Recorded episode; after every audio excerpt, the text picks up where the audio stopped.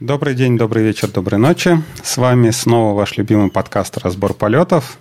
И сегодня мы привели э, в нашу виртуальную студию замечательных гостей, которые помогут нам э, рассказать, во-первых, о том, чем они занимаются постоянно, и, во-вторых, э, этот выпуск записан при поддержке конференции Highload – 17 а и 18 марта в Москве пройдет конференция Highload Foundation. И э, мы договорились с этой конференцией, что она нам предоставит спикеров, которые будут э, докладывать на этой конференции, и они расскажут темы, которые будут поднимать э, на этой конференции, и Проблема заключается в том, что конференция очень популярная и очень много времени э, не получается всем спикерам выделить, поэтому наш подкаст э, будет как э, расширенный расширенное дополнение к этой конференции. Постараемся обсудить все темы, которые затрагиваются докладчиками, о том, что им получится рассказать, что им не получится рассказать. А помимо того, если прошу прощения, корона бьет не, не только по мозгам, видимо, она еще бьет немного по дыхалке.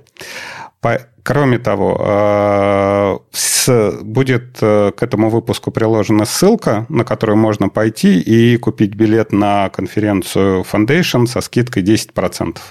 Наш персональный промокод. И сегодня в нашей виртуальной студии два замечательных человека, которые пришли с этой конференции. Один замечательный закадыка, Антон Черноусов, который сидит и очень внимательно следит за тем, что происходит. Да, всем, всем здрасте в этом чате. Эм, ну, подожди, тут как бы мы, так сказать, постоянные закадыки. Ты себя не представил, ты же Алексей. Да, с вами Абашев Алексей. К сожалению, Витя отдыхает на морях, океанах, поэтому ему не до того. И тем более он уже уволился из той компании, которую мы будем, я думаю, вспоминать очень часто в этом выпуске. Итак, э, у нас сегодня Владимир Озеров. Всем привет. И Алексей Гончарюк. Да-да, всем привет, добрый вечер. Собственно, они будут выступать на конференции Highload. Как э, ваш доклад называется? А, наш доклад называется «Архитектура Лех, как он, наш доклад называется? Что Высокопроизводительных распределенных движков исполнения SQL. Слушайте, ну, а... Там когда Во... покороче, ну, примерно так.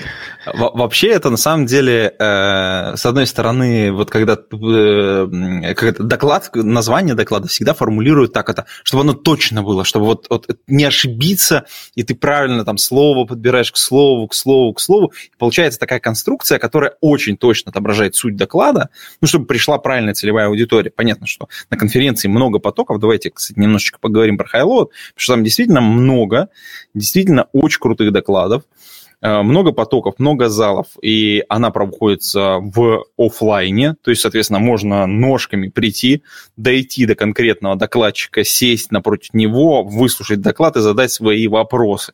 Сейчас мы находимся в онлайне, и поэтому вопросы э, уважаемым гостям можно задать в чате в YouTube, ну, соответственно, те, кто нас смотрит, так сказать, и слушают одновременно прямо сейчас э, в онлайне, онлайне эту запись, эм, Соответственно, а те, кто придут на конференцию Highload, смогут, соответственно, э, тем же докладчикам задать эти вопросы уже в зале или в дискуссионной зоне.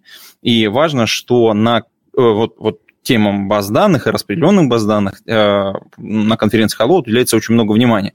Там есть, конечно, доклады от разных компаний, Владимир, Алексей, расскажите, откуда вы, из какой компании, и давайте мы немножечко, так сказать, углубимся, какими базами данных вы занимаетесь, какими СУБД, какими Э, вопросами, связанными с архитектурой, и что вы в своем докладе четенько будете рассказывать. Давайте это три тезиса таких бахнем.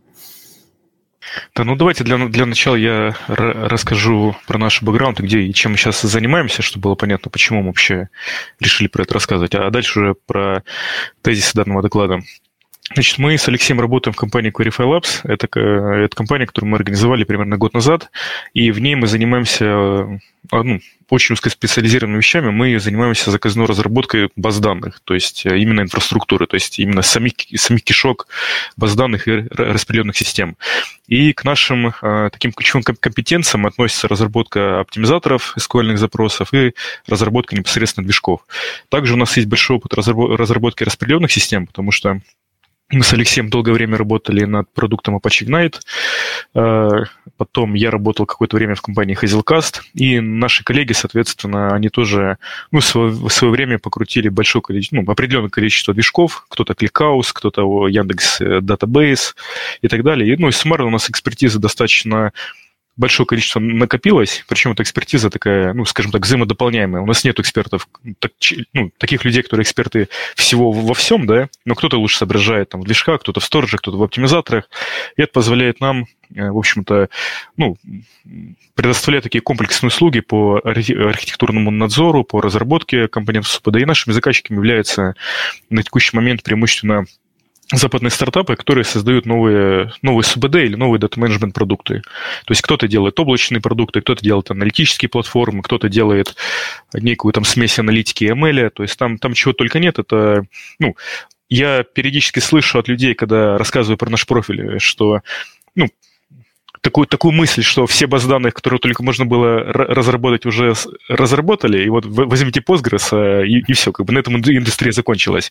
Вот. Но это не совсем так, потому что на самом деле индустрия баз данных и распределенных систем такой бурлящий котел, куда постоянно вливается и сжигается порой впустую огромное количество денег, и мы в этом котле в том числе варимся и немножко подливаем туда специи, скажем так. Вот, кстати, да, вот э, давайте еще буквально чуть-чуть отскочу обратно к Хайлоду и про экспертов, про которые ты говоришь, ты называл ряд а, СУБД, и будет такая активность на конференции Highload, как экспертные зоны. Соответственно, на некоторых стендах э, будут э, находиться эксперты постоянно в течение всей конференции, и можно будет подходить по разным тематикам. Соответственно, э, например, будет отдельная зона про, про ClickHouse. Сюда можно прийти и поговорить про вопросы, связанные с кликхаусом. Э, ты упоминал здесь Яндекс Database. Соответственно, будет зона про Яндекс Database, экспертная, где будут разработчики конкретно Яндекс Database. Можно будет с ними поговорить. Обе, обе эти зоны будут на стенде э, Яндекс Клауд, Яндекса большого. Э, большой стенд планируется, приходите. А также будут, конечно же, ребята по Postgres отдельно существовать, там, значит, эксперты по MySQL будут отдельно. А вы, ребята, где будете тусить на конференции Hello, где вас можно будет найти? А, ну, ну в, каком зале выступаете? Давайте начнем с этого, ну, потому что ну, понятно, ну, что мы же хотим, чтобы пришли к вам ребята. Да, не, ну мы, естественно, выступаем в главном зале, где нам еще выступать. Вот. Да, Уважение и почет. Да, то есть, да, нас можно будет найти во второй день конференции в главном зале, время я точно не вспомню. Вот. А так, э, ну, остальные дни мы где-то будем там мелькать между, между стендов. Мы обязательно заглянем на стенд Кликауза в том числе, потому что мы не так давно общались с командой Кликауза, мы знаем, что у них есть много проблем, ну, определенного рода там технических, и мы с ними говорили, но не успели проговорить все, что хотели, поэтому мы обязательно там тоже языками почешем. Вот. А так, ну, будем где, где-то там. Владимир, а вообще вот э, нас Насколько это большой рынок э, вот этих вот распределенных баз данных? Ты э, как раз упомянул то, что давайте возьмем Postgres и поставим его там для чего-то. Э, это, может, было актуально лет 10 назад. Но сейчас уже все это выглядит так. А давайте возьмем RDS и забудем вообще обо всем. Или давайте возьмем какой-нибудь Яндекс базу и забудем обо всем. То есть есть основные поставщики поставщики клаудов, которые предоставляют вот эти вот, ну, типа распределенные базы данных, которые ты не задумываешься, как внутри они работают. А вот кроме вот этих вот больших вендоров, сколько вообще э, по объему людей, которым надо разрабатывать вот конкретно свою базу данных? Ну, вы знаете, само собой этот рынок, э, ну, прямо скажем, он является достаточно нишевым. Но если говорить в, таких, ну, в каких-то абсолютных цифрах, потому сколько э, коммерческих компаний пытается в него как-то пролезть, но я думаю, что это, ну, это сотни компаний. Не тысячи, конечно, но там сотни какие-то, да, ну, из таких вот основных и, и игроков. Вот, и, ну, в принципе, если интересно, можно, знаете, открыть, допустим, там, э, допустим, Crunchbase какой-нибудь, не просто вбить там а, Analytics или там Database, и там просто, ну, будет бесконечное количество компаний. Конечно, половина из них мертвые, половина, ну, там, большая часть, наверное, даже. Вот, но, тем не менее, активных игроков довольно много, и что самое важное, эти игроки постоянно появляются. И еще одна интересная ну, интересное наблюдение – это то, что, ну, которым, тоже идея, которую мы постоянно доносим, это то, что ну, раньше, возможно, э, создавать свою базу считалось каким-то там самоубийственным по сложности решением, да, которое требует там года разработки, давайте там без конца пилить, там годами создавать там самые сложные компоненты, оптимизаторы, там рекавери и так далее. Вот, но сейчас мы видим, что ну, многие вендоры от этого уходят. То есть сейчас больше тренд, э, который, ну, мне кажется, все, все, все больше силу набирает, это собирать базу из независимых кусков. Да? То есть хотим мы какой-то промежуточный стейт хранить, мы не будем сами это писать, мы возьмем RocksDB. Хотим мы данными обмениваться, мы не будем выдумывать какие-то свои форматы, мы возьмем а, э, Apache Arrow. То же самое, если мы делаем э, оптимизатор, да, то давайте не, ну, не будем его с нуля писать, а, а, а возьмем Apache Calcit.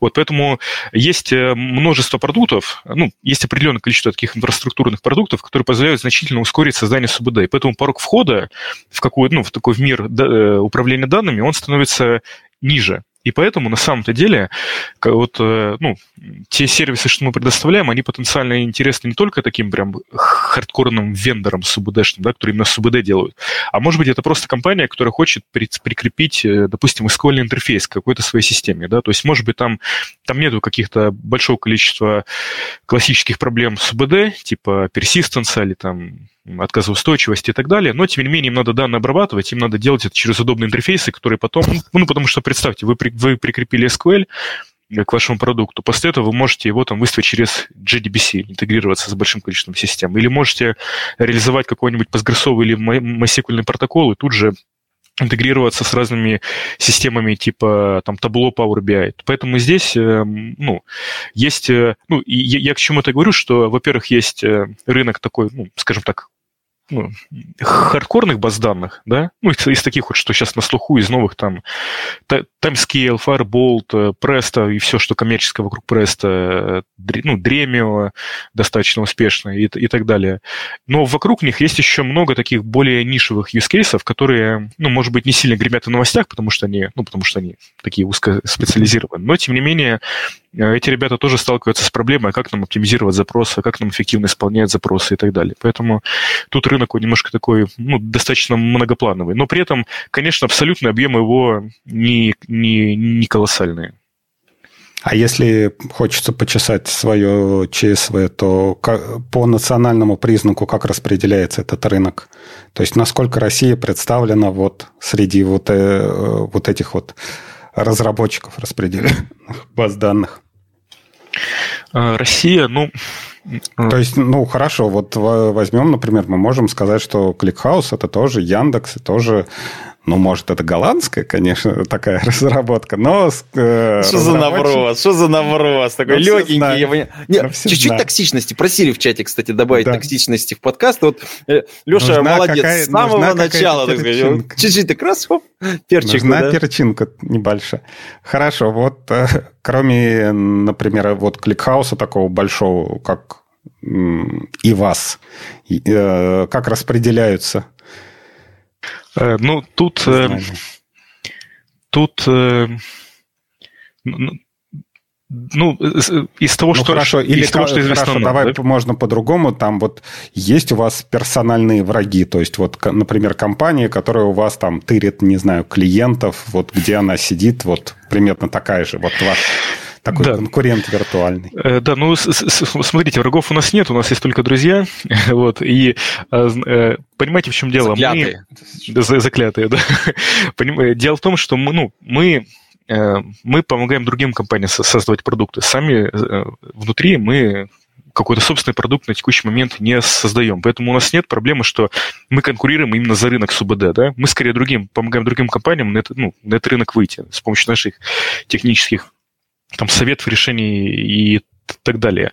Вот. Но, тем не менее, такая, такая деятельность, она позволяет нам ну, в том числе знакомиться с разными командами, да, понимать, кто чем занимается и так далее. Если говорить конкретно про Россию, Алексей, ну ты меня дополняй, что вот известно мне, например, да, естественно, есть команда ClickHouse а, делают базы данных, есть команда Tarantool а в Mail.ru, есть Arena Data, это ребята, которые допиливают в том числе там Postgres, Greenplum э, и так далее. У нас есть, э, ну, такие точечные инжени- инженеры MariaDB, ну, ну, ну, в смысле, ну, ну, понятно, да, почему? Потому что в свое время было много инженеров в Oracle, которые занимались, ну, много инженеров в MySQL, которые мигрировали кто в Oracle, кто в MariaDB там, и, и так далее. Дальше у нас есть очень интересный стартап, который, опять же, меня поправляет, который пытается хочет конкурировать с Авророй, называется он...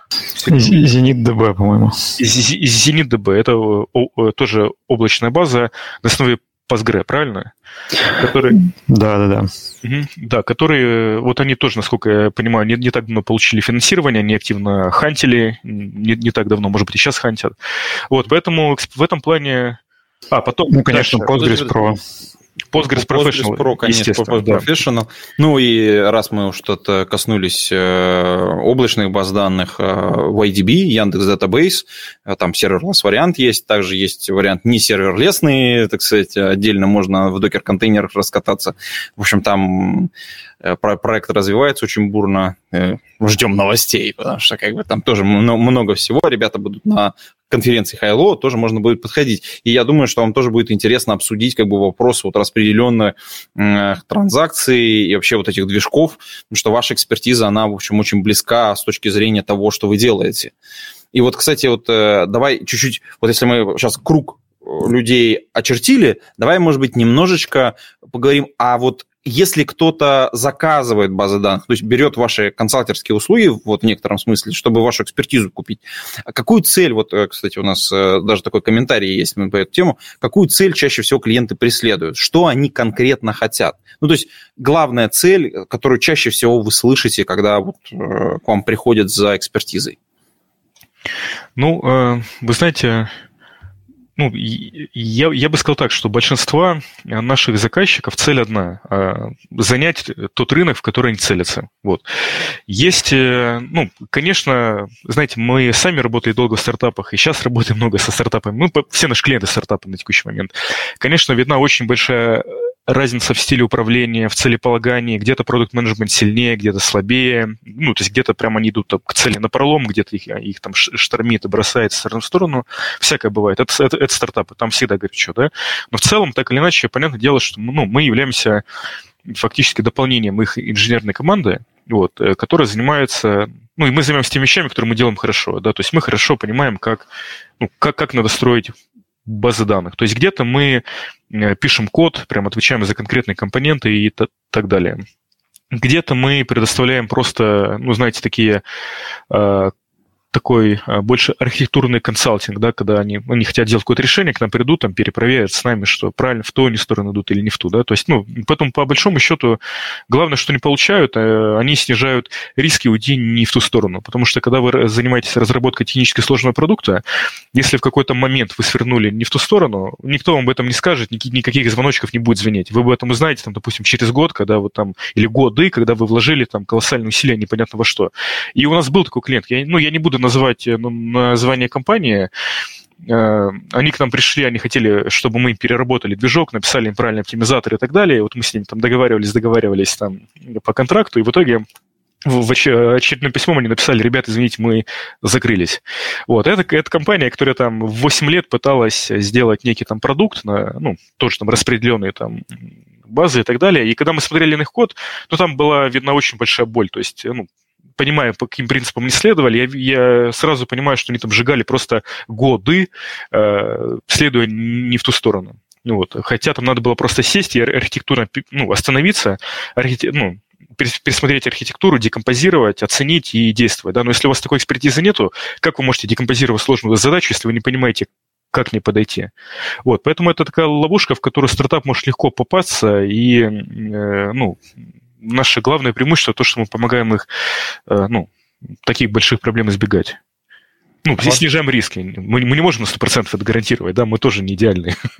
Ну, там люди, видимо, как бы очень часто, как это, годы программирования экономят э, там часы проектирования. Ну, примерно вот по такому принципу бывает. Хотя действительно купить экспертизу на рынке, в общем, можно, наверное. А, может быть, не сразу, не с первого раза получится, но вот вы свою экспертизу продаете. Я так понимаю, вы, ваш опыт сформировался благодаря работе в проектах, которые как раз занимались распределенными базами данных ну, то есть в том числе open source решениями различными. То есть вот а, может быть, немножко про это давайте поговорим. А что сейчас вообще вот в этой среде происходит с точки зрения open source решений? Насколько там все открыто, насколько переиспользуется в разных решениях? Ну, то есть, ну, Не, Антон, стой. Давай а, я назад немного, за, Да, зайду а, немного давай. с другой стороны. А, я не буду врать нашим слушателям. У нас есть а, небольшой список тем, которые мы собирались обсудить с Владимиром и Алексеем. И, собственно, одна из тем, а, которая там была написана, что AMDG решения, то есть In-Memory Data Grid они называются, они не выстрелили. И я так понимаю, и Владимир, и Алексей, они работали в разных компаниях, которые занимались как раз этими продуктами. И мне кажется, вот этот вот э, опыт, который они оттуда извлекли и оттуда принесли, как раз вот будет интересен, потому что, насколько я помню, последние, ну, несколько лет вот эта тема была очень горячая, особенно еще в доковидные времена. Я помню, если пойти на, на любую конференцию, то там начинается гридгейн, весь, э, любая конференция, которая связана с, там, с IT, все обвешено гридгейнами, потом этот гридгейн э, вроде как собрал к себе Сбер, вроде как они чего-то там такое супер-супер-супер крутое мутили, крутили там что-то движок прям вообще. И вот согласись, я помягче хотел это сделать, помягче. Да. Я, я, я мягче заходил, мне кажется, в эту тему. Нет, и что самое интересное, в какой-то момент, то есть вот так вот прям, оп, щелчок и выключили. И все, и нет нет ни гридгейна, нет ни хазлкаста. Я не знаю, опять же, может, это Витя нас не окаймлял, и он перестал продавать эту, эту чухню, но все равно как бы тишина нету. Ни в Сбере нету ни, никаких ни success stories, ни, нету людей, которые кричат, что вот Ignite – это наше все, и теперь мы заменим базы данных. Вот хотелось как раз у Владимира Алексея узнать, а вы вращались в этих э, сферах? Что, что случилось и э, куда делась эта серебряная пуля, которая должна была все победить базы данных и все поломать?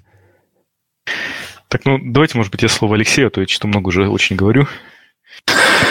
Э, ну, давайте. На самом деле, да, здесь это достаточно большая история, э, и, наверное, она все-таки... Э, да, наверное, она еще не закончена, потому что, ну, собственно, я перешел в Clarify Labs из GridGain, вот, и ну, скажем так, э, непонятно на самом деле, почему э, там считается, что там success stories нету, потому что, ну, в, частности, GridGain, он до сих пор используется в Сбербанке, и он используется в mission critical системах.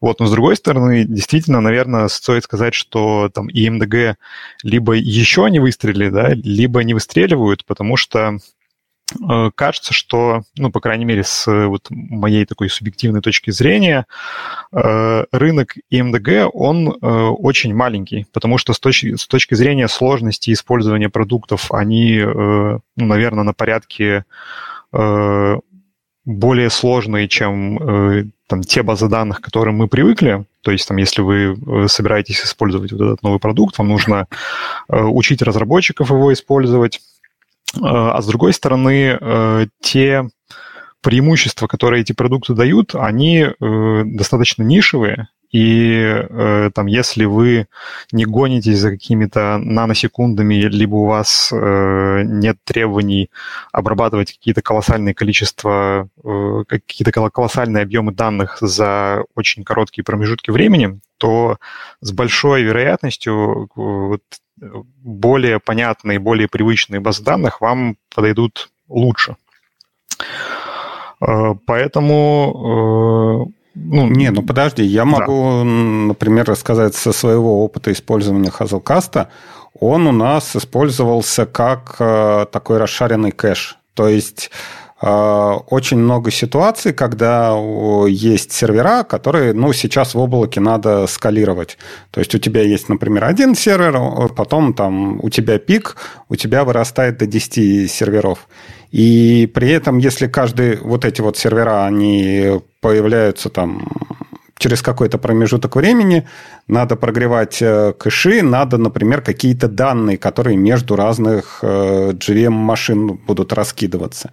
И э, с точки зрения, например, удобства использования, Hazelcast, ну, это мапа, да, ты кидаешь в мапу, ты берешь из мапы по сравнению с базой данных, где тебе надо, там, не знаю, драйвера, всякие джуки, сиквелы и все такое это делать, как раз наоборот идет в плюс ты, ты просто кидаешь там на одном сервере в эту в мапу, ты выдергиваешь на другом сервере из этой мапы, и мозг себе не паришь.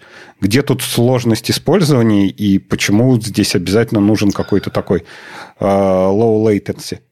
А, ну, я бы здесь, наверное, сказал, что э, вот этот use case, который мы проговорили, это все-таки не, не совсем EMDG, потому что, ну, э, в вот этот use case я могу прекрасно использовать там какой-нибудь enterprise Redis, который все это делает, вот, и все, скажем, те настройки, которые, э, ну, обычно, скажем, вот, которые э, мы продавали там в Ignite, в GridGain, да, э, которые, как правило, имелись в виду, когда мы говорили про IMDG, вот, они здесь не используются, то есть там никаких компьютов поверх данных, да, ничего этого нету.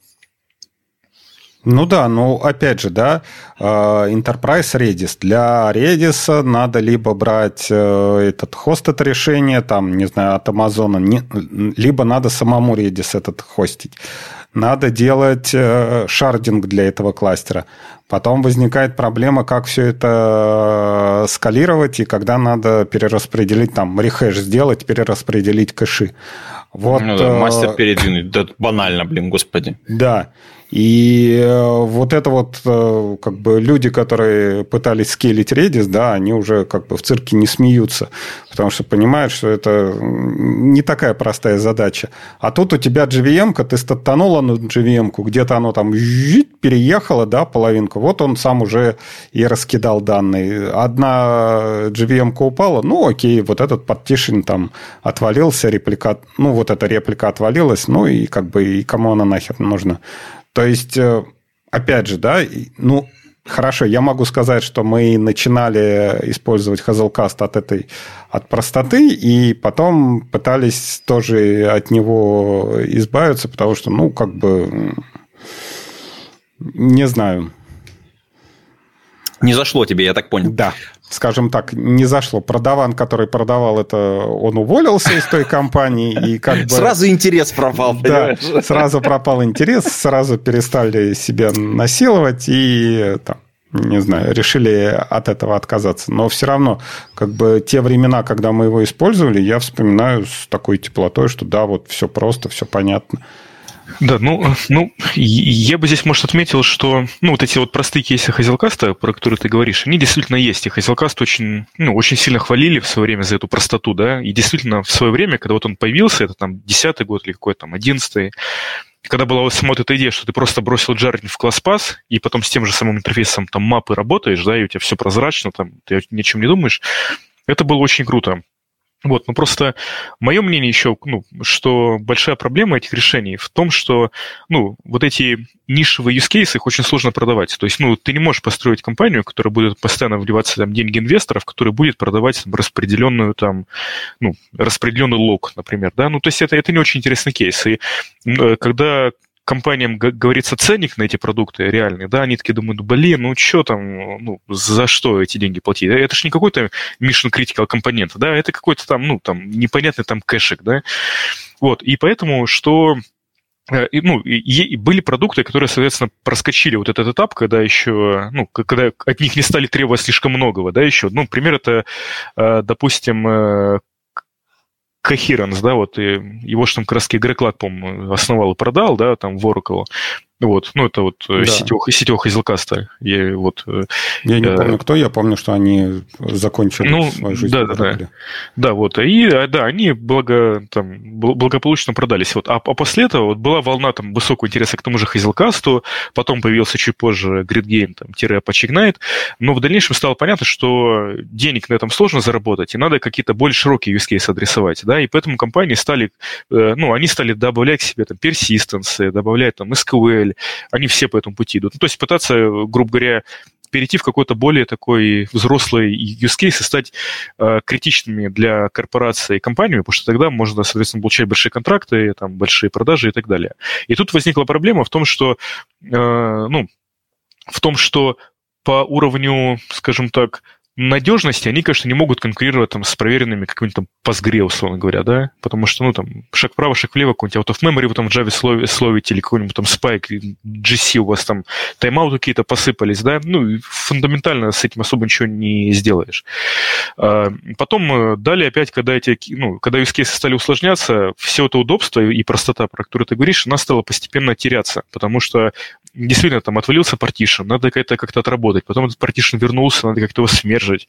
При, при попытках это автоматизировать возникает много, множество разных таких, э, ну, э, множество неочевидных сценариев, которые очень сложно протестировать, да, даже большие корпорации вроде Амазона там огромные усилия вкладывают, чтобы это все дело правильно протестировать, или Apple там Foundation DB, вот, но маленькие компании, маленьким компаниям сложно себе это позволить.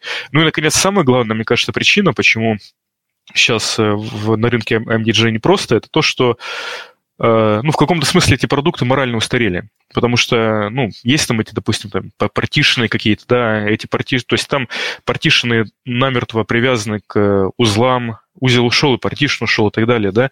А возьмите тот же самый там Snowflake, да, вот у него там, э, у него компьютер сторидж отделены друг от друга, да.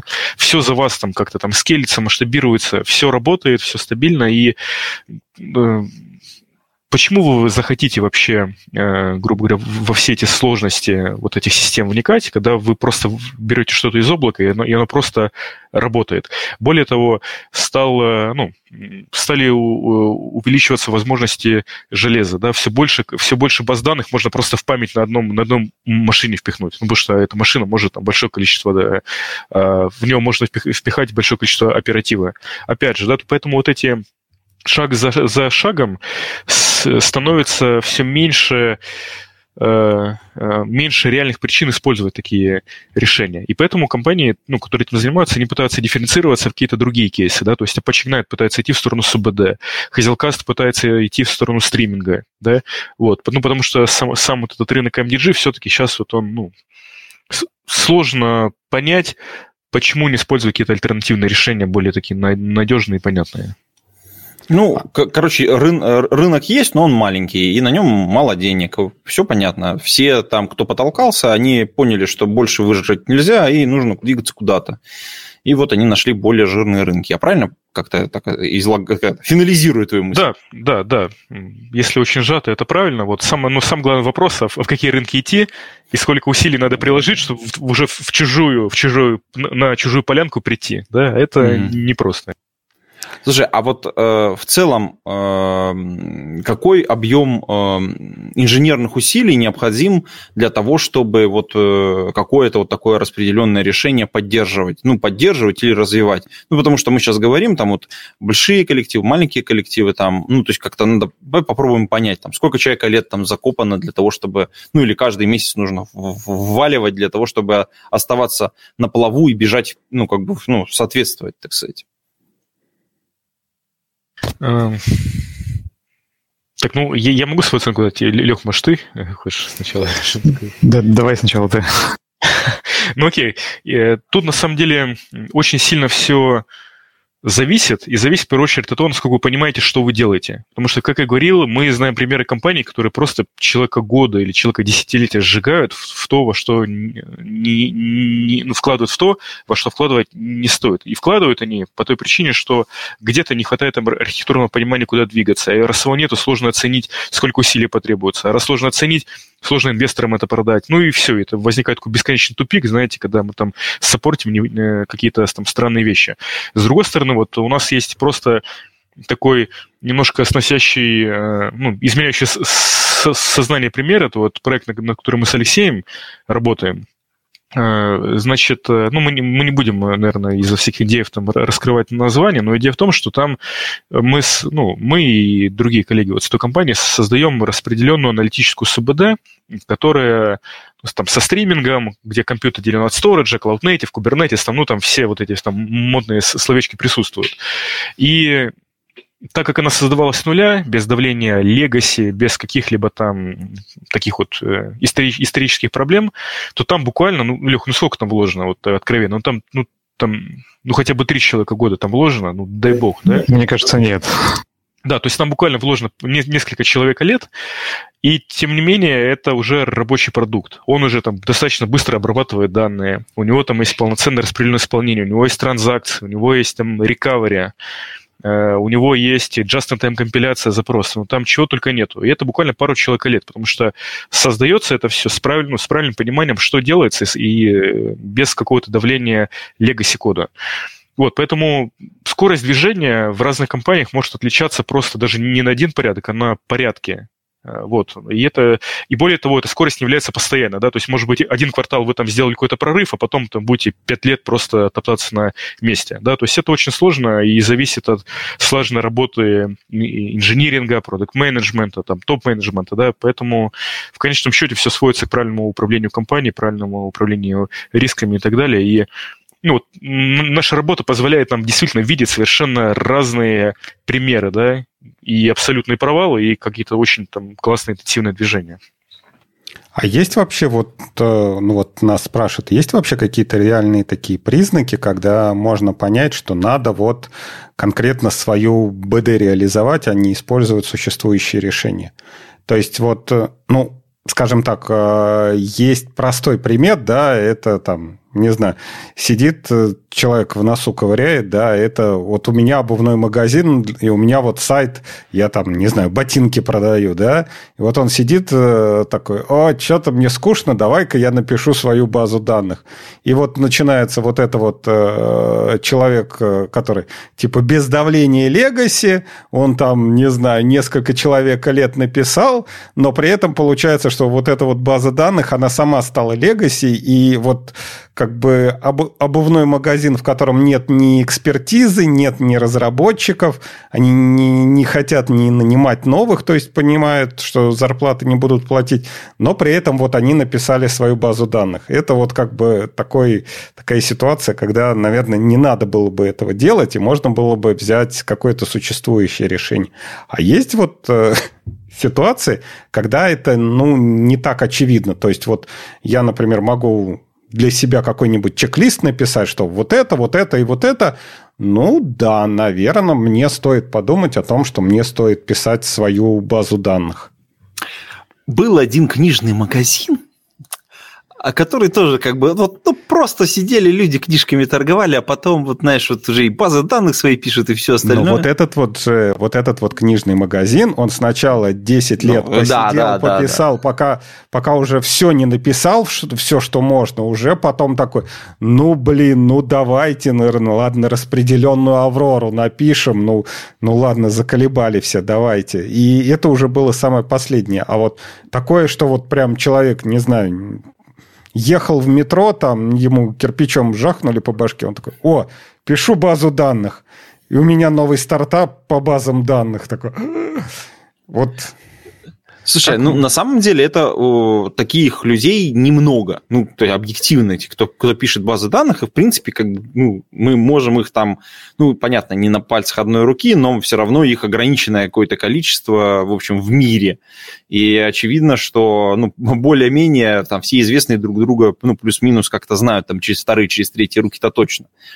А, но вопрос вообще как бы законный. А какие признаки? Вот это, кстати, комментарий Данила то есть какие мы можем назвать признаки, вот, э, вот как, ну, как бы, ощутив вокруг себя которые, мы должны просто начать писать свою СУБД.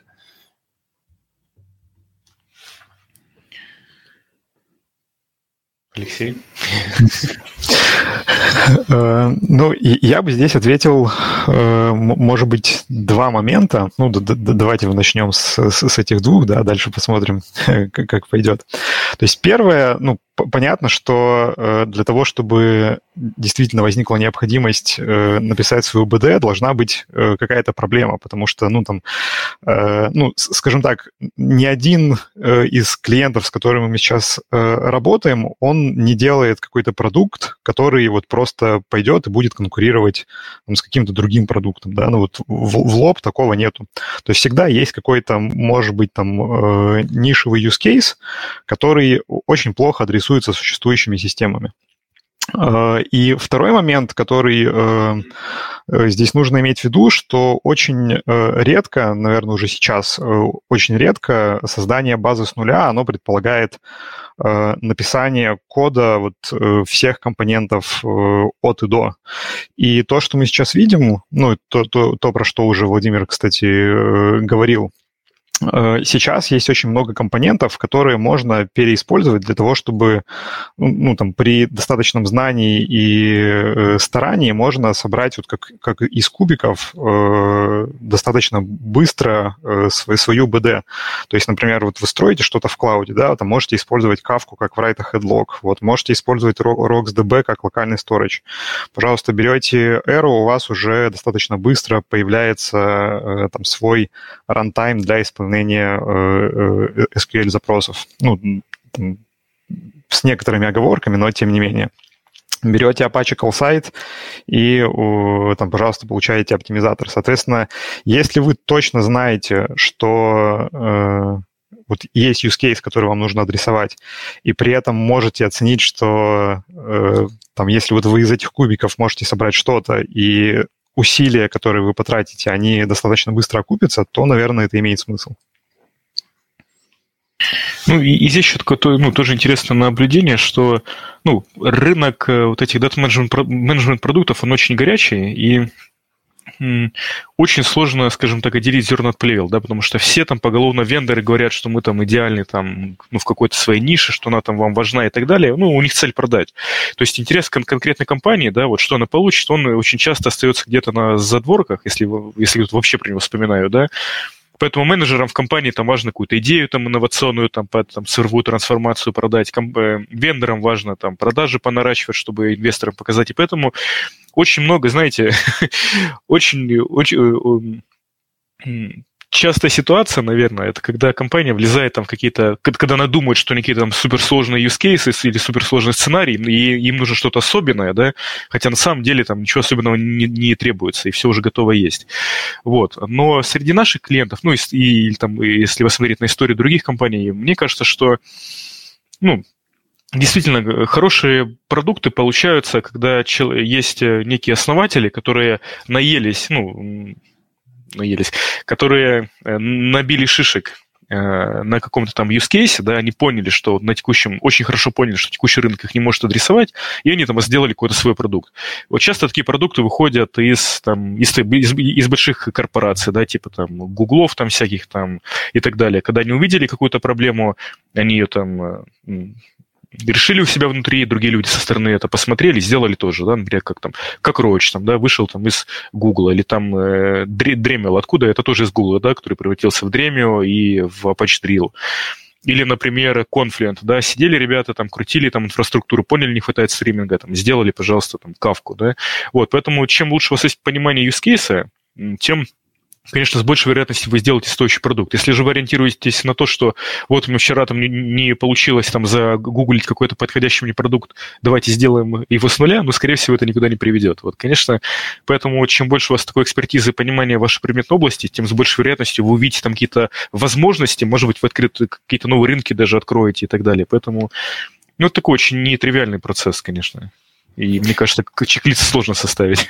Слушай, ну давай сформулируем хотя бы один такой вот емкий. То есть должна быть компания, которая обладает экспертизой на рынке в какой-то узкой сфере, где э, данные обладают каким-то паттерном. Ну, например, поисковая компания, э, значит, там ранжирование данных, да, либо там э, у вас есть там аналитические какие-то сценарии, ну, я, я вот сейчас набросил на ClickHouse, да, то есть понимаем, что мы много данных собираем, куда-то их много, ну, там, пишем очень хорошо, быстро, и потом иногда достаем, например. Да? Вот у нас есть паттерн какой-то поведения работы с данными, и он стабильный для нас. И мы понимаем, зачем мы это делаем. То есть мы сначала используем какие-то стандартные решения, потом понимаем, что, а, нет, нам они не подходят, и вот теперь мы готовы начать писать что-то ну, специфичное, э, которое будет, ну, решение, которое будет удовлетворять нашим требованиям, нашему паттерну работы с данными. Возможно, вот это вот э, один из принципов мы можем вот такой сформулировать. Как, как думаете? Ну, я думаю, да, да. Это довольно, а, а, довольно аккуратное объяснение. Хорошо. Э, кстати, у нас при, пришел любитель черно-белых фильтров Андрей Когунь. Привет, привет. Да. Э, камера так работает. Слушайте, а я вот э, врываюсь в дискуссию, хочу спросить. Э, вдруг уже на эту тему говорили? Вот сейчас ну, привели несколько примеров, где хорошо получилось, а э, примеры, где нехорошо получилось, уже были? Ты хочешь, хочешь набросить? Давно не было токсичности в нашем подкасте. Давай. Ну, может, может просто есть какой-то сходу пример, да, вот. Или там какая-то мода, в которую все пошли и, ну, скажем, себя не оправдала история.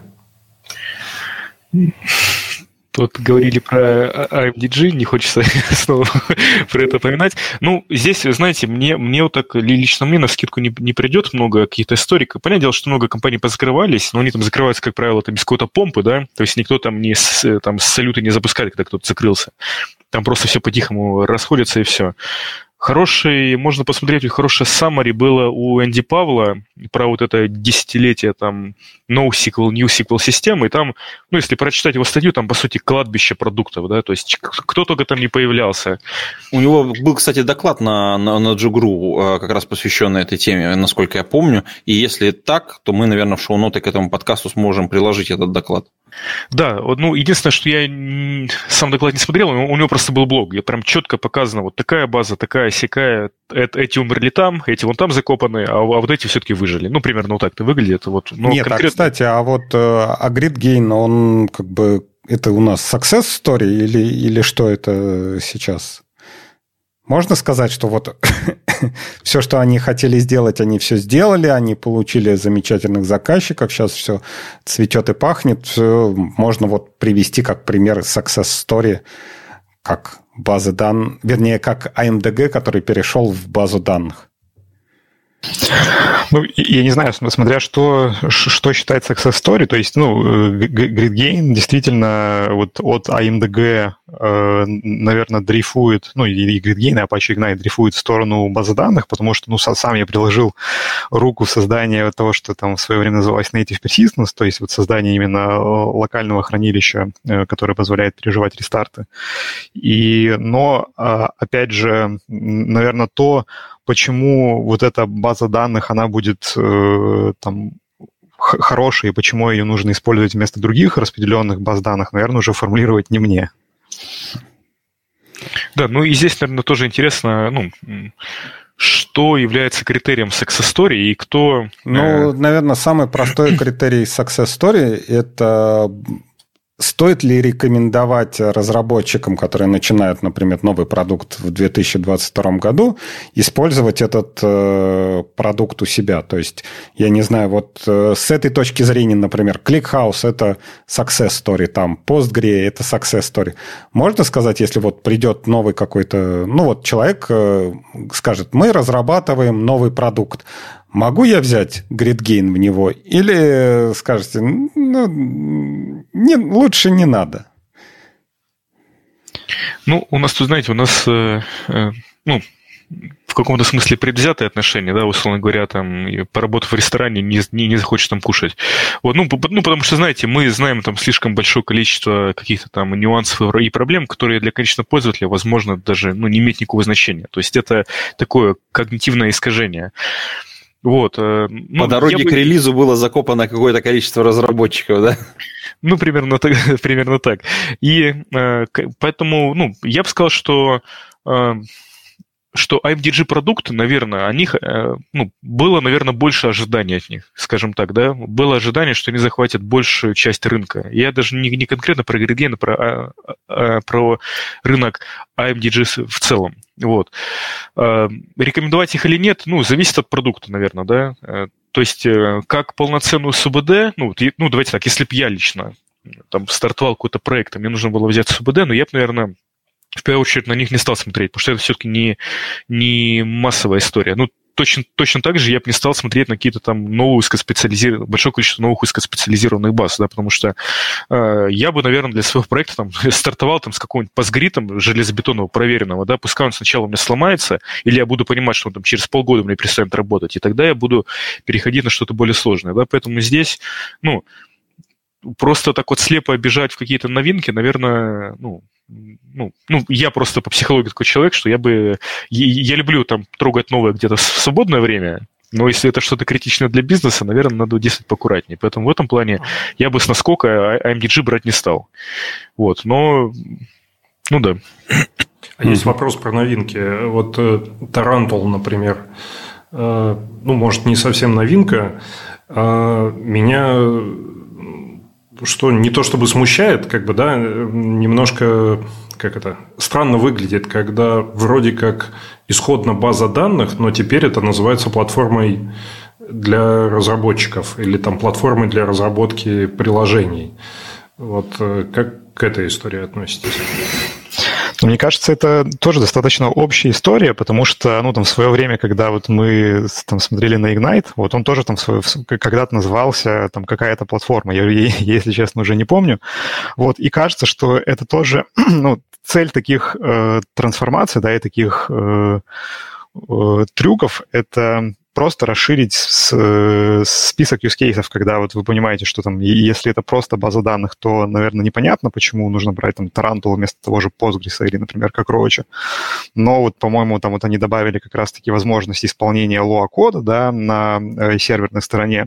Вот, и у вас появляются какие-то дополнительные фишки, которые позволяют ускорить какие-то use cases.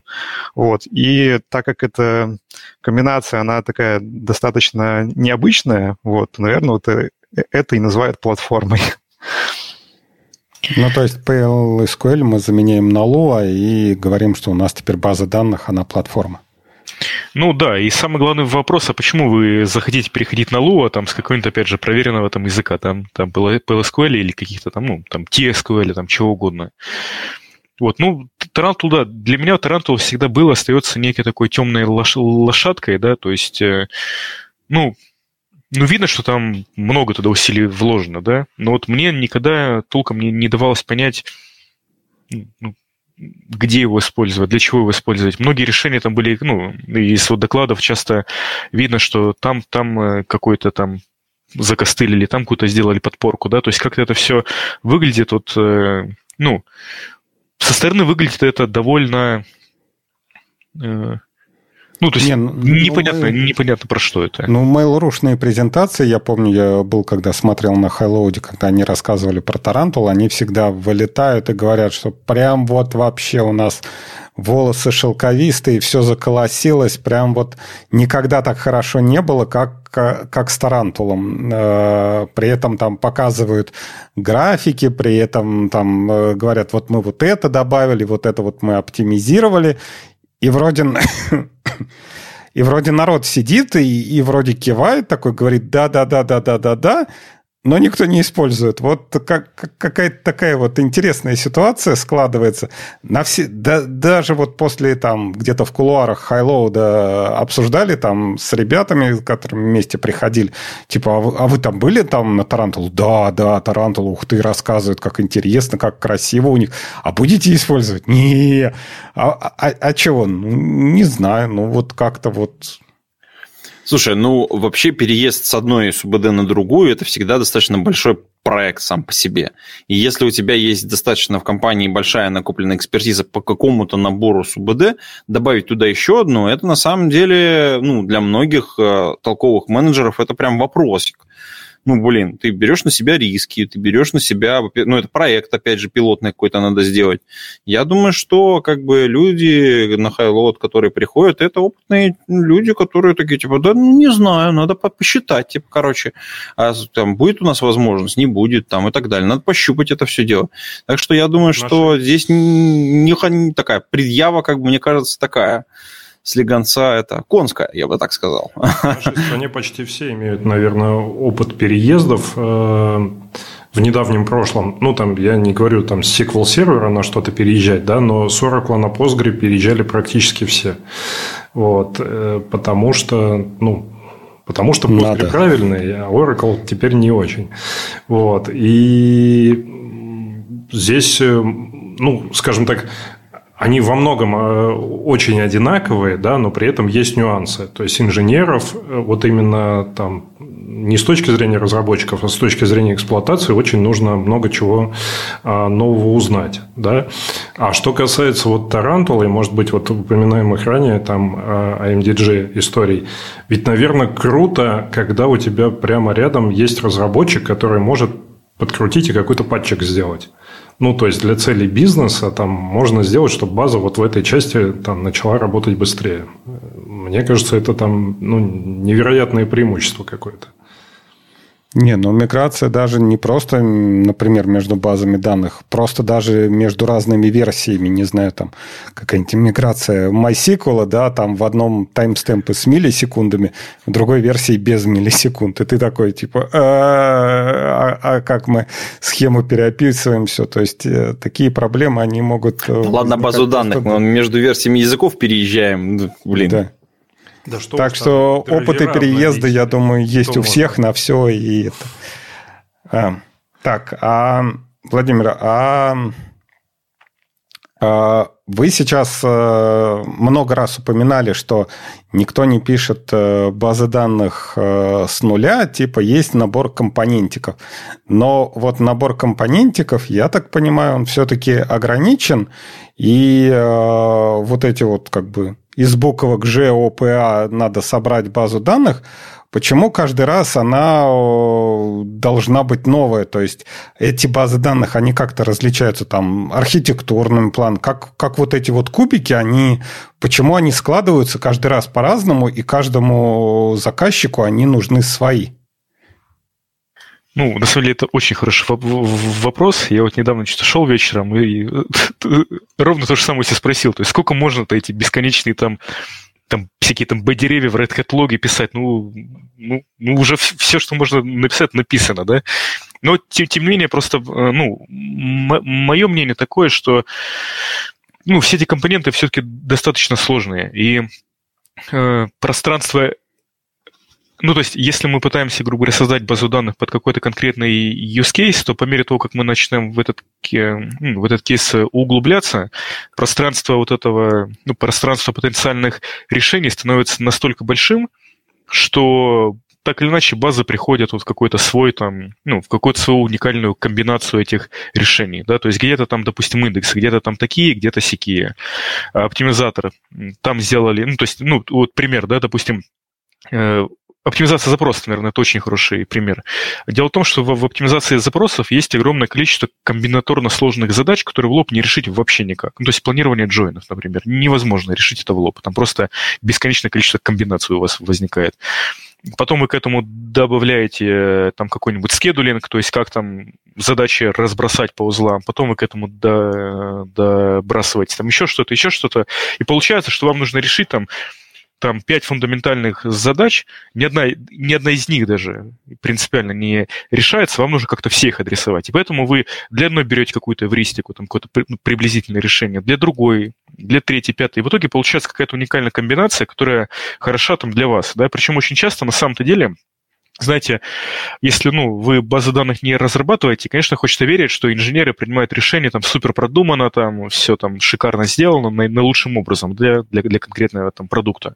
На практике это далеко не так. Очень часто решения принимаются так, что сели там, два часа посмотрели, там какие-то пейперы там быстренько э, прочитали. Ну, вроде вот так заработает. Все, давайте вот так вот сделаем, потому что нам надо срочно другие фичи делать. И, соответственно, опять же, это то, что толкает вот какую-то такую уникальную суперпозицию этих компонентов. Вот, поэтому наверное, мне бы хотелось, чтобы было, были, знаете, более такие гранулярные блоки, что ли. То есть, знаете, берем, допустим, какое-нибудь там B-дерево для индексов, да, вот чтобы у него было там 20 параметров конфигурации, да, там вот вы для своей базы их там подкрутили, выбрали, все, берем, да. Но можно ли так сделать, я вот не уверен. Поэтому что вот на практике мы делаем, да, вот, ну, Кальцит хорошую, э, хорошую нишу занял, да, это такая инфраструктура для оптимизаторов. Это не сам оптимизатор, именно инфраструктура для него. Сам оптимизатор вам надо дописать уже сверху, потому что ни одну фундаментальную проблему Кальцит не, не в состоянии решить, потому что она фундаментальная. Вот. Но, тем не менее, это сильно вас ускоряет, да. Э, то же самое там всякие там нужно вам какие-то промежуточные стейт на диске хранить. Ну, возьмите RocksDB, не хватит вам в дальнейшем там выкинете его, перепишите на что-то, да. Поэтому а на чем вообще пишут вот эти вот все оптимизаторы, все вот это все взаимодействие, интеграцию? Есть какие-то языки, которые вот хорошо себя показали в, в таких задачах? Ну, есть Java, Java всех задолбала garbage collection, вот поэтому, поэтому Java мы, например, в нашей практике используем для оптимизации запросов, да, потому что кальцит написан на Java, ну и, соответственно, очень удобно, вы там пишете какие-то экстеншены кальциту, вы не думаете про там утечки памяти, про крэши и так далее, это очень быстро и удобно. Вот. А такие ключевые компоненты, как там исполнение, хранение, ну, конечно, плюсы тут это более такой, ну, для нас более распространенный вариант. Очень, ну, если вы обращали внимание, много баз на Go написано. Там Cockroach, например, да, Югабайт, по-моему, или, или кто там на, на Go лег. TIKV а, или TIDB. TIDB, да, да, то есть э, вот Go себя, ну, мы, мы много его слышим, да, сами но мы еще с ним не сталкивались, но видно, что он занимает определенное место. Вот. Поэтому, ну, Java, C++, Go, вот, но Java, конечно, все эти GC э, столько кровушки нам попили, что мне больше на Java не хочется движки писать. а оптимизаторы за милую душу. Не, а разве последние garbage коллекторы типа Сивана не решают всякие вот эти проблемы с Stop the Vault и тому подобное? Ну, не исключено. У меня, признаться, не так много экспертизы. Я что-то уже давненько движки не писал на Java, поэтому, возможно, я отстал от жизни. Но здесь, в моем понимании, все равно остается вот эта фундаментальная проблема, да, что там, когда у вас есть э, Java, то так или иначе там GC должен пройти по всему там графу объектов. Вот, ну и, и, и, и неважно, там, ну, пусть даже он это делает параллельно, но если вот в вашем движке там э, в, какой-то момент времени у вас там 10 миллиардов активных э, объектов, то ну, вот э, эти 10 миллиардов активных объектов GC будет там лопатить.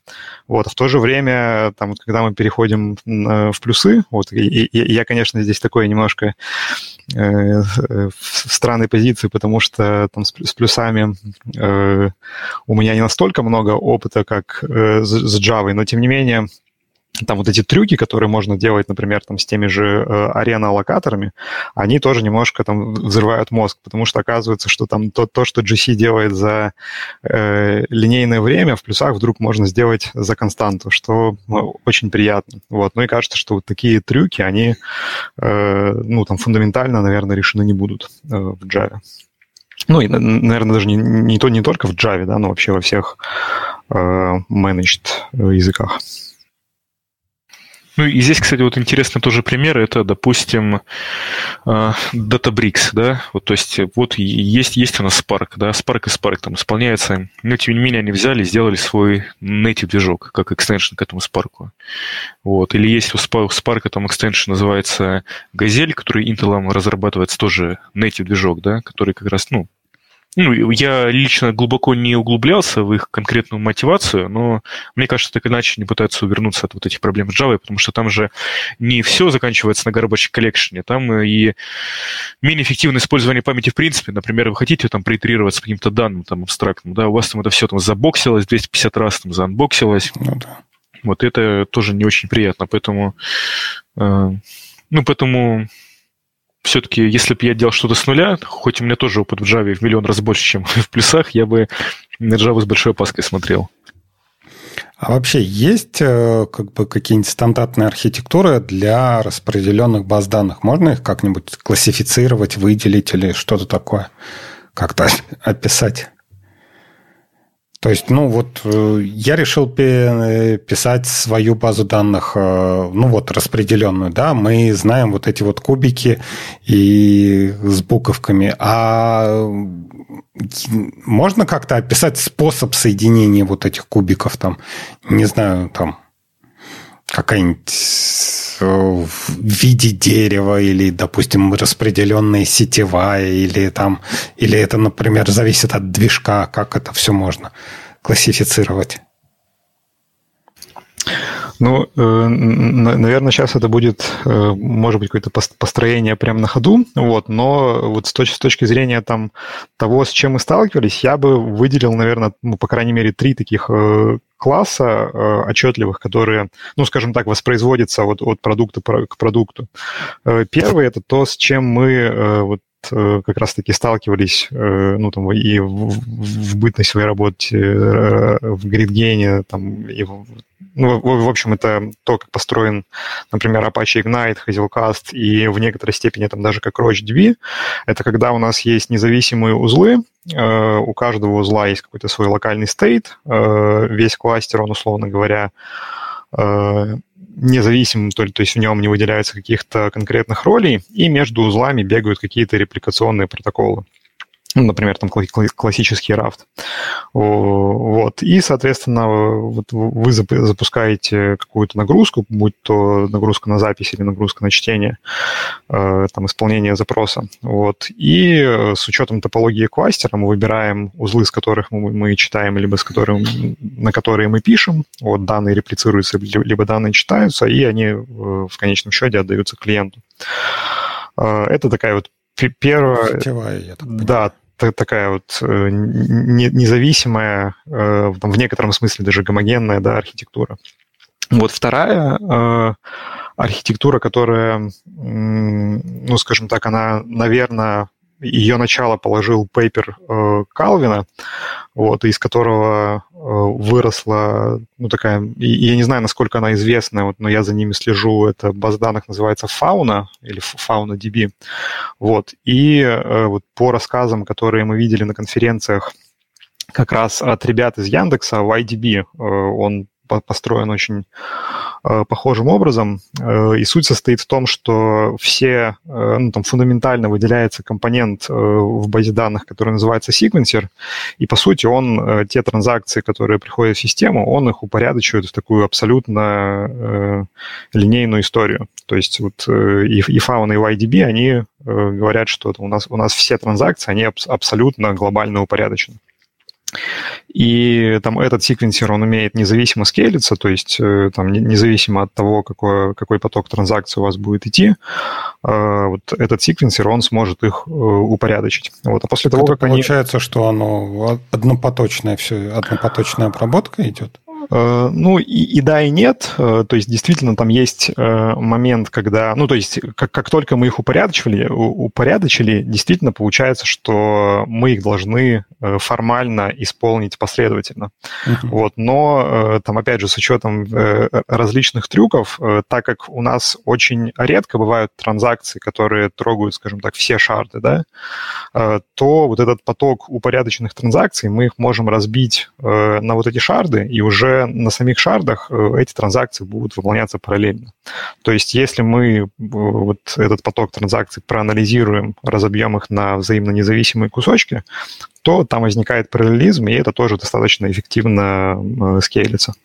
То есть это что-то такое типа распределенного редиса, только перед распределенным редисом стоит вот этот вот э, секвенсер, который одна очередь, допустим, я не знаю, как ну, кавка Кавка с одним топиком, в который пишут все, и вот эти консюмеры – это просто редисы, которые у себя в один поток на своем шарде это все делают. Ну, наверное, да. То есть там, опять же, есть всякие трюки, которые позволяют это дело даже внутри одного шарда распараллелить или, например, э, пускать чтение параллельно с записью за счет там MVCC. Вот, но по сути, да. То есть вот такая архитектура, она э, предполагает вот такой глобальный порядок, который на самом деле позволяет сделать в будущем очень много упрощений, э, потому что, ну, как только есть глобальный порядок, есть, например, идентификатор транзакции, который может быть сравним э, с другой транзакцией на любом узле, что позволяет, например, там очень просто сделать MVCC. Э, ну, это а мы уже, уже как-то в, в детали ушли. Нет, как раз мы стараемся делать технический подкаст, поэтому если мы уходим в какие-то детали, это как раз хорошо. А где вот эта вот архитектура играет лучше всего? То есть какая должна быть нагрузка, я не знаю, это аналитика, веб-сайты или там что, большие данные?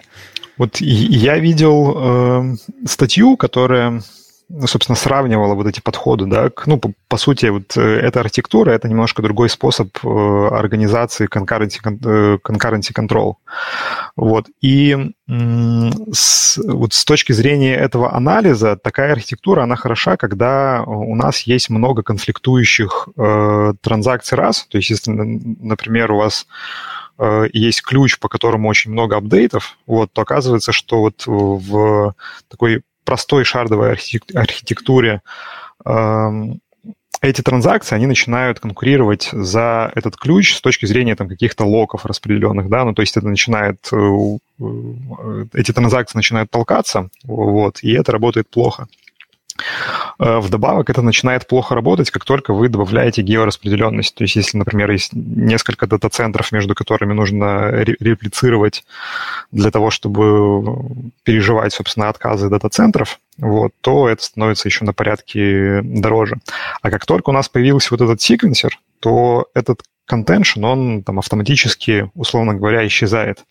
Вот. И вот эти ребята в анализе этих архитектур, они показывают, что с увеличением контеншена и при вот наличии этой георепликации у вас latency транзакции, она не страдает. То есть вы, условно говоря, можете там прогонять э, все больше и больше конкурирующих транзакций, и при этом latency он будет стабилен и предсказуем. А это теоретические изыскания или есть э, какие-то... Э, насколько я понял, это практический эксперимент. То есть они вот э, в сравнении, они независимо имплементировали каждую из этих concurrency схем и бенчмаркали. Угу. Интересно. Наверное, у нас в полезняшках появится со временем статейка. Ну, я думаю, Алексей скинет нам. Да. да, да, я постараюсь найти. Вот, ну и третье... А, а да, извини. Да, да, да. Да, давайте вот я тогда, может быть, закончу, да, с классификацией, которая у меня есть на уме. Вот, ну и третий вариант, это вот уже то, что там, наверное, сейчас называется это Cloud Native архитектура, да, вот, э, и, ну, наверное, самым ярким примером является Snowflake, когда у нас э, есть холодное хранилище данных, которое сидит вообще в, в абстрагированном сторидже, которым, ну, там, у них, наверное, это является S3, да, ну, то есть на самом деле не важно. И у нас есть набор э, рабочих машин, которые э, по своей сути, ну, фундаментальной сути являются stateless. Вот, то есть, конечно, у них есть локальный кэш, который и в том числе можно писать на диск для э, большей эффективности. Но фундаментально, если мы такую машину потеряем безвозвратно, то на консистентность нашей базы это никак э, не повлияет. То есть мы просто перезапустим нового воркера, он там с, из клауда затянет к себе эти данные и будет прекрасно работать. Вот. Ну и вот там Snowflake, та же э, Аврора, вот мы упоминали в начале Zenit DB, вот они как раз идут вот по этому новому пути. Вот, ну, наверное, фундаментальная сложность для потребителей такой архитектуры в том, что, э, ну, скажем, если вы не покупаете managed сервис, э, то развернуть у себя где-то вот такое решение и, и поддерживать его, э, ну, наверное, это там, какая-то недостижимая история. Ну, он еще, наверное, с вендорлоком будет, то есть это не то, что на AWS ты развернул э, по-своему, там на Гугле ты то, то же самое не можешь взять, потому что это там, не знаю, какие-нибудь серваки и сториджи нужны свои, и не получится да, так да. просто сделать. А в... хорошо, и то есть получается э, вот эта вот э, архитектура Авроры, это прям вот то, что ты описал, это General Purpose Database, то есть переходить, например, с RDS на вот миграцию Авроры, ну, как бы скажем так, это получается разные вещи, то есть интерфейс вроде один и тот же, там, не знаю, Postgre и MySQL, но внутри оно получится по-другому, и все какие-то оптимизации, там, не знаю, локов, запросов, они же, получается, по-другому будут работать. Э, ну, наверное, да. То есть, если говорить про вот э, ту же Аврору, да, они сделали ну, достаточно интересный трюк. То есть, они взяли, э, по сути, вот MySQL и сказали, что вот давайте мы сделаем writer. То есть, когда мы говорим там про Аврору, про Аврору вот что у них ну, опять же, тут, наверное, сложно судить, потому что вот то, что я сейчас рассказываю, это то, что я узнал, исходя из их пейпера, вот понятно, что там это все closed source, и там про какие-то технические детали говорить сложно, вот, но то, что описано в пейпере, это то, что э, у нас есть single writer, который, по сути, обеспечивает, вот, э, ну, условно говоря, вот такое же аналогичное упорядочение э, транзакций. Э, а дальше мы в cloud можем э, добавлять какие-то, ну, условно, бесконечные вычислительные мощности, которые вот э, будут выполнять все те задачи, которые в классической базе крутится на том же сервере. И, например, вот э, там чекпоинтинг да, в клауде мы можем начинать там, делать параллельно, э, мы чекпоинты сами по себе можем начинать делать параллельно, там какой-то лог компакшн будет происходить в бэкграунде, э, там какой-нибудь MVC вакууминг будет происходить в, в, бэкграунде. Вот. И получается, что даже несмотря на то, что вот наличие этого writer, оно принципиально ограничивает, скажем так, производительность сверху какой-то величиной. Э, на практике эта планка ограничения, она оказывается настолько, ну, то есть ее э, получается настолько трудно достичь, что там 90 90-95, наверное, процентам пользователей Авроры ее, ну, она выглядит как бесконечно скалирующаяся. Вот, что то тоже как бы, интересный такой ход. То есть облако, облако во все поля. Так оно. Окей, а, хорошо. А Можно если... немножко в сторону а, да. Э, попробовать. А какое-то время назад э, весьма активно появился и начал развиваться, э, как это, замена всему под названием блокчейн. Вот. И там, очевидно, это все должно было как-то и с базами данных ну, начать работать, да, там появился термин офчейн хранение. Вот. Есть ли какие-то уже стандартные решения на эту тему и вообще интересно ли это кому-то сейчас? Ну, я точно знаю, кому интересно, те, кто выборы делают. Вот. Но, то есть, как, как, как сейчас к этому вопросу подходит, какие перспективы, на ваш взгляд? Ну что, Владимир, хочешь как-то прокомментировать? Да, у меня по блокчейну вообще ничего от слова, ну, от слова совсем, к сожалению. Ну, наверное, единственное, что вот мы, мы недавно обсуждали, да, про блокчейн, это вот то, что э, Джепсон недавно выпустил э, обзор на вот такое блокчейн-решение, оказалось, что ну, с, точки зрения техники у них там все достаточно плохо. Вот, то есть там те, э, все те проблемы, которые он там в свое время ловил э, в каких-то распределенных базах, да, вот они присутствуют и вот в том блокчейн-решении, который, которое они решили протестировать. Да, вот, ну, а, а наверное, про ну, там, применимость и там, актуальность блокчейн-технологии в базах данных, ну, там я тоже не решусь э, рассуждать. Какой-то компонентик, который нужно в базу, например, там, storage. Давайте мы теперь все, все будем хранить, все подписанное в виде или в блокчейне. Нет, вообще есть как бы такие компонентики, скажем так? Ну, мне, мне неизвестно, чтобы ну, то есть э, такой компонент, чтобы что? Вот самое главное в вопросе. Ну, я так понимаю, чтобы сохранить консистенс э, внутри базы данных, что, допустим, например, все, все записи, они подписаны каким-нибудь ключом, и у тебя таблица, известно, что вот все данные, которые хранятся в таблице, они все подписаны, и никто никуда ничего не уедет, и это хранить, на, вернее, и это делать на уровне базы данных, а не на уровне приложения. Ну, давайте так, вот То с точки зрения... авторство, например, ну, конкретных данных.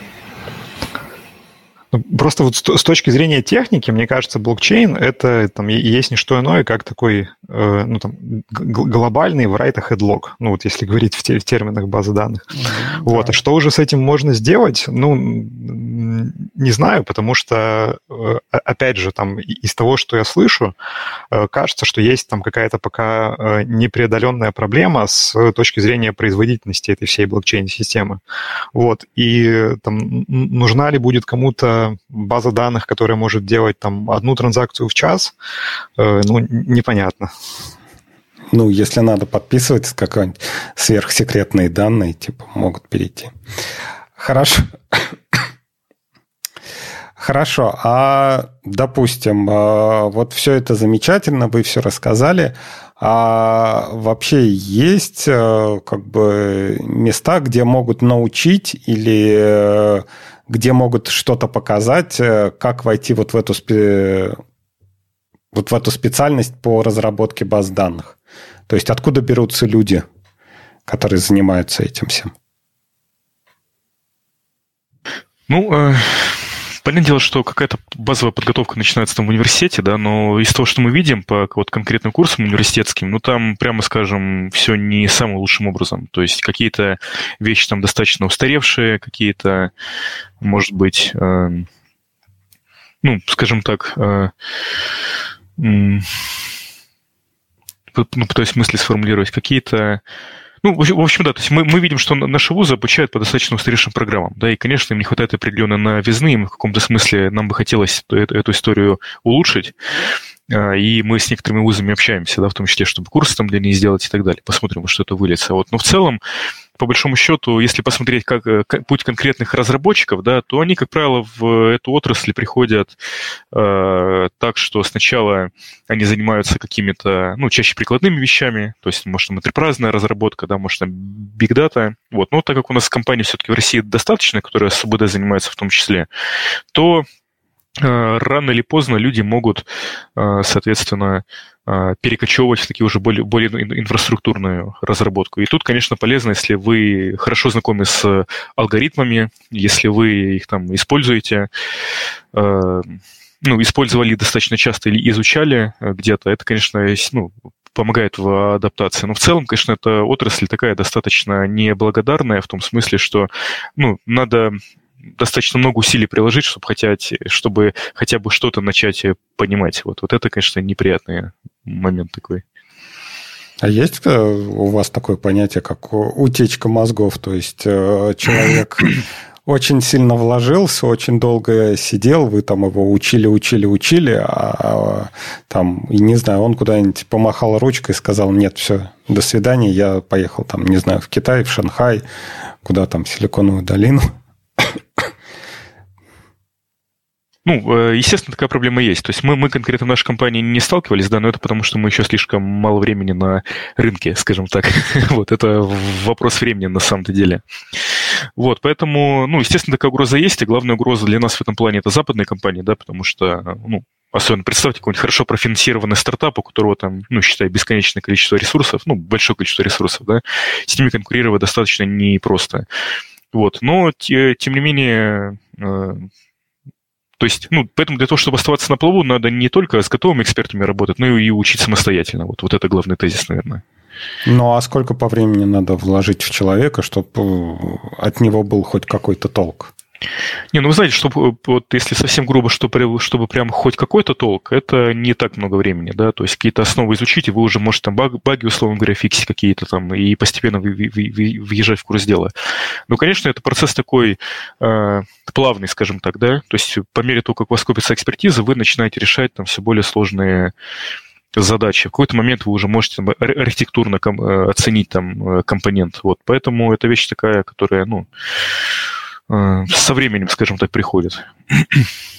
А с точки зрения, например, оплаты, там, допустим, экспертизу покупать э, в России, в Европе, не знаю, где, где люди сидят, в Израиле, в Штатах, э, сильно отличаются цены? Или вы работаете как бы... Вас немного, да, вы работаете на глобальном рынке, поэтому у всех э, цены примерно одинаковые? А, ну, ну, знаете, у нас просто как таковых вот именно конкурентов, да, чтобы мы могли вот так э, в лоб сравнить, их не, не так много. Ну, нам даже особо неизвестно, там, знаете, множество компаний, которые занимаются чем-то похожим. Вот поэтому э, здесь у нас, э, ну, не, ну, не знаю, там какие, какие-нибудь аутсорсеры, начиная там российские, белорусские, индусские, да, ты приходишь к ним, говоришь, напишите мне базу данных. Они, ща, вопросов нет, сейчас все напишем. То есть, э, насколько отличается стоимость каких-нибудь э, аутсорсеров, которые вам говорят, ща, ща мы вам напишем, от э, людей, которые профессионально этим занимаются? И вообще по регионам они различаются. Ну вот хорошо, если у вас нет таких прямых конкурентов, ну, например, в Европе есть люди, которые занимаются то же самое там оптимизацией баз данных. Вот их норма час дороже, чем в России, или нет? Или это примерно то же самое? Вы знаете, ну, ну, я думаю, что ну, плюс-минус это все одно и то же, наверное. То есть, ну, я могу так сказать, что в целом, на самом деле, в Европе цены на инженеров, которые, ну, имеют экспертизу СПД, они не сильно отличаются от наших. То есть, ну, особенно если вы посчитаете, что, что остается на руки после, после всего, да, то это очень близкие рынки на самом деле. Штаты, конечно, это совершенно другая история, потому что в Штатах есть и какие-то стартапы, которые там, ну, условно говоря, за е- где люди работают за еду, ну, потому что они там следуют за идеей, да, есть какие-то очень хорошо профинансированные компании, типа Google, условно говоря, которые могут там, ну, очень большие деньги платить разработчикам. Поэтому э, если Штаты это отдельная история, то вот э, Европа, Западная, Восточная, СНГ, мне кажется, что ну, условная цена такого специалиста, она плюс-минус э, ну, не очень сильно варьирует, я бы сказал. А мне Окей. в голову какое-то неожиданное, наверное, сравнение пришло. Вот есть люди, ну, хардкорные, которые знают алгоритмы, могут базу данных написать, да, а есть такие же люди, вроде как то же самое все должны знать и могут JVM runtime написать. Вот э, где в целом больше платят? Или операционку могут написать? Э, что, что больше востребовано? А, ну, знаете, очень сложно мне ответить, ну, в первую очередь, потому что я мало пересекаюсь с миром там условных компиляторов, там еще чего-то, вот, но, ну, опять же, я не буду называть там конкретных имен компаний, но нам известно, что есть вот одна компания, которая делает э, GVM, и как-то там с зарплатами, по слухам, очень, очень грустно. Вот. Э, просто работа интересная. Ну, просто работа интересная, да. Вот. Э, поэтому, ну, мне кажется, конечно, очень сильно зависит от компании, финансовых возможностей, да, то есть, например, вот Huawei, э, там, ребята с Excelsior, они же в Huawei, да, ушли, ну, по большому да. счету в Huawei перешли. Ну, я думаю, Huawei может хорошие деньги заплатить, наверное, больше, чем, чем, чем раньше.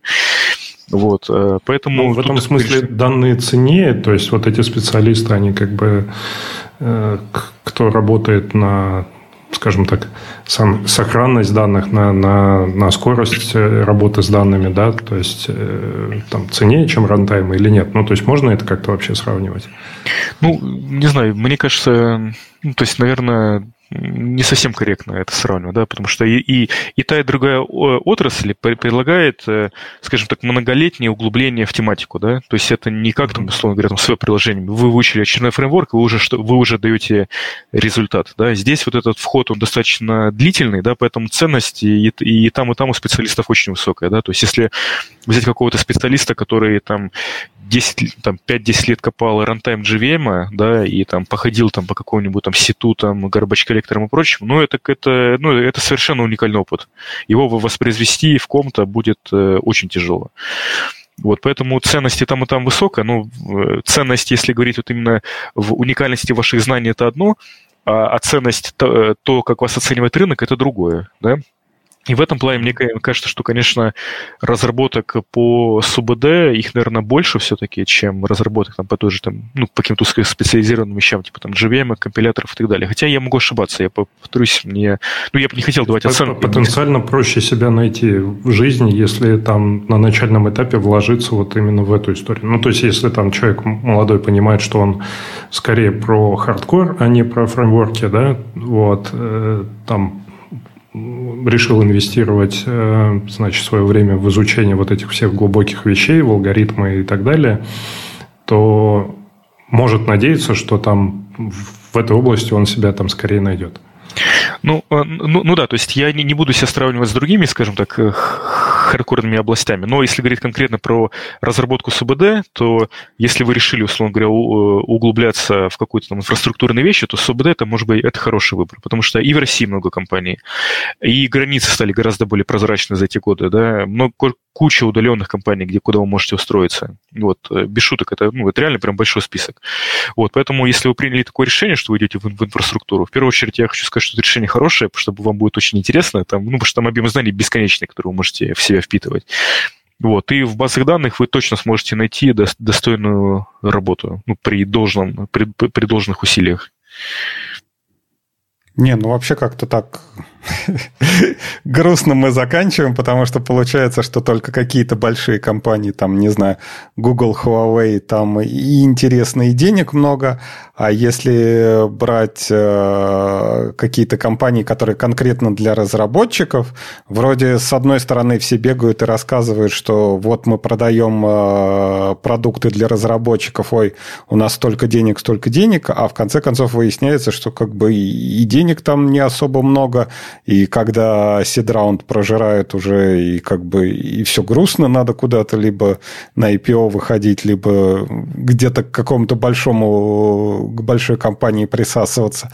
А само по себе вот это вот мы, типа, мы пишем базу данных, мы сейчас на этом заработаем денег, или мы пишем AIM мы сейчас заработаем много денег, как-то вот, я так понимаю, не выстреливают такие. Э, ну, я бы сказал, смотря что понимать под заработком денег, да, потому что как разработчик вы можете заработать деньги двумя способами. Первый способ – это получая зарплату. Второй способ, ну, если компания сделала какой-то экзит, да. И в плане зарплат э, я могу сказать, что в плане зарплат э, здесь проблем ну, особых нету. Понятное дело, что есть какие-то стартапы, может быть, недофинансированные, которые не, ну, должны... понятно, когда зарплаты, зарплаты нет, проблем нет, проблема есть, когда нет зарплат.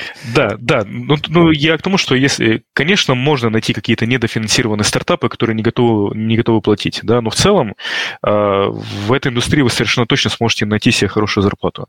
Если же говорить именно про какие-то экзиты, да, что мы там, я там разработчик, и мне там дали опционы, а я их там там продал. Но это, конечно, такая история абсолютно, ну, это абсолютная рулетка, да, до этого доходит, ну, до каких-то хороших э, выплат доходят э, единицы компаний, да, поэтому строить свою какую-то финансовую стратегию на этом, наверное, не совсем правильно. Ну, если вы, конечно, не какой-то там, там founding member, у которого, ну, хоть какая-то вменяемая там доля, да, вот. Но, тем не менее, там, наверное, многие сотрудники того же Snowflake хорошо заработали, правильно? Вот. Но это, опять же, это история, ну, по сути, уникальная, да, и как-то на нее ориентироваться и туда целиться, это такая вещь. Тут больше все-таки э, интерес, интерес того, что вы тратите свои годы на ну, реальное применение своих знаний вот по компьютер-сайенсу, вот в, в прямом смысле слова, да.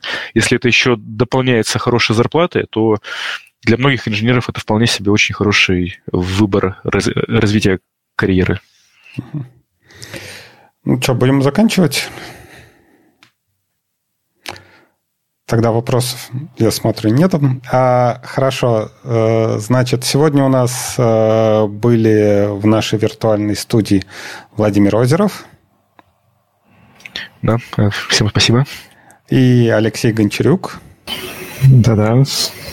Которые будут выступать на конференции Highload Plus Plus Foundation, которая будет 17 и 18 марта проходить в Москве конференция будет э, реальной, не виртуальной, то есть вы можете прийти и лично пообщаться с Владимиром и Алексеем на этой конференции. Кроме того, мы в комментариях к этому выпуску оставим ссылку на покупку билетов, и будет 10% промокод на покупку. Всем спасибо. Владимир Алексей, с вами было хорошо. Андрей, с тобой было замечательно, как всегда. Всем пока. Всем пока. Ребят. Пока. Пока-пока.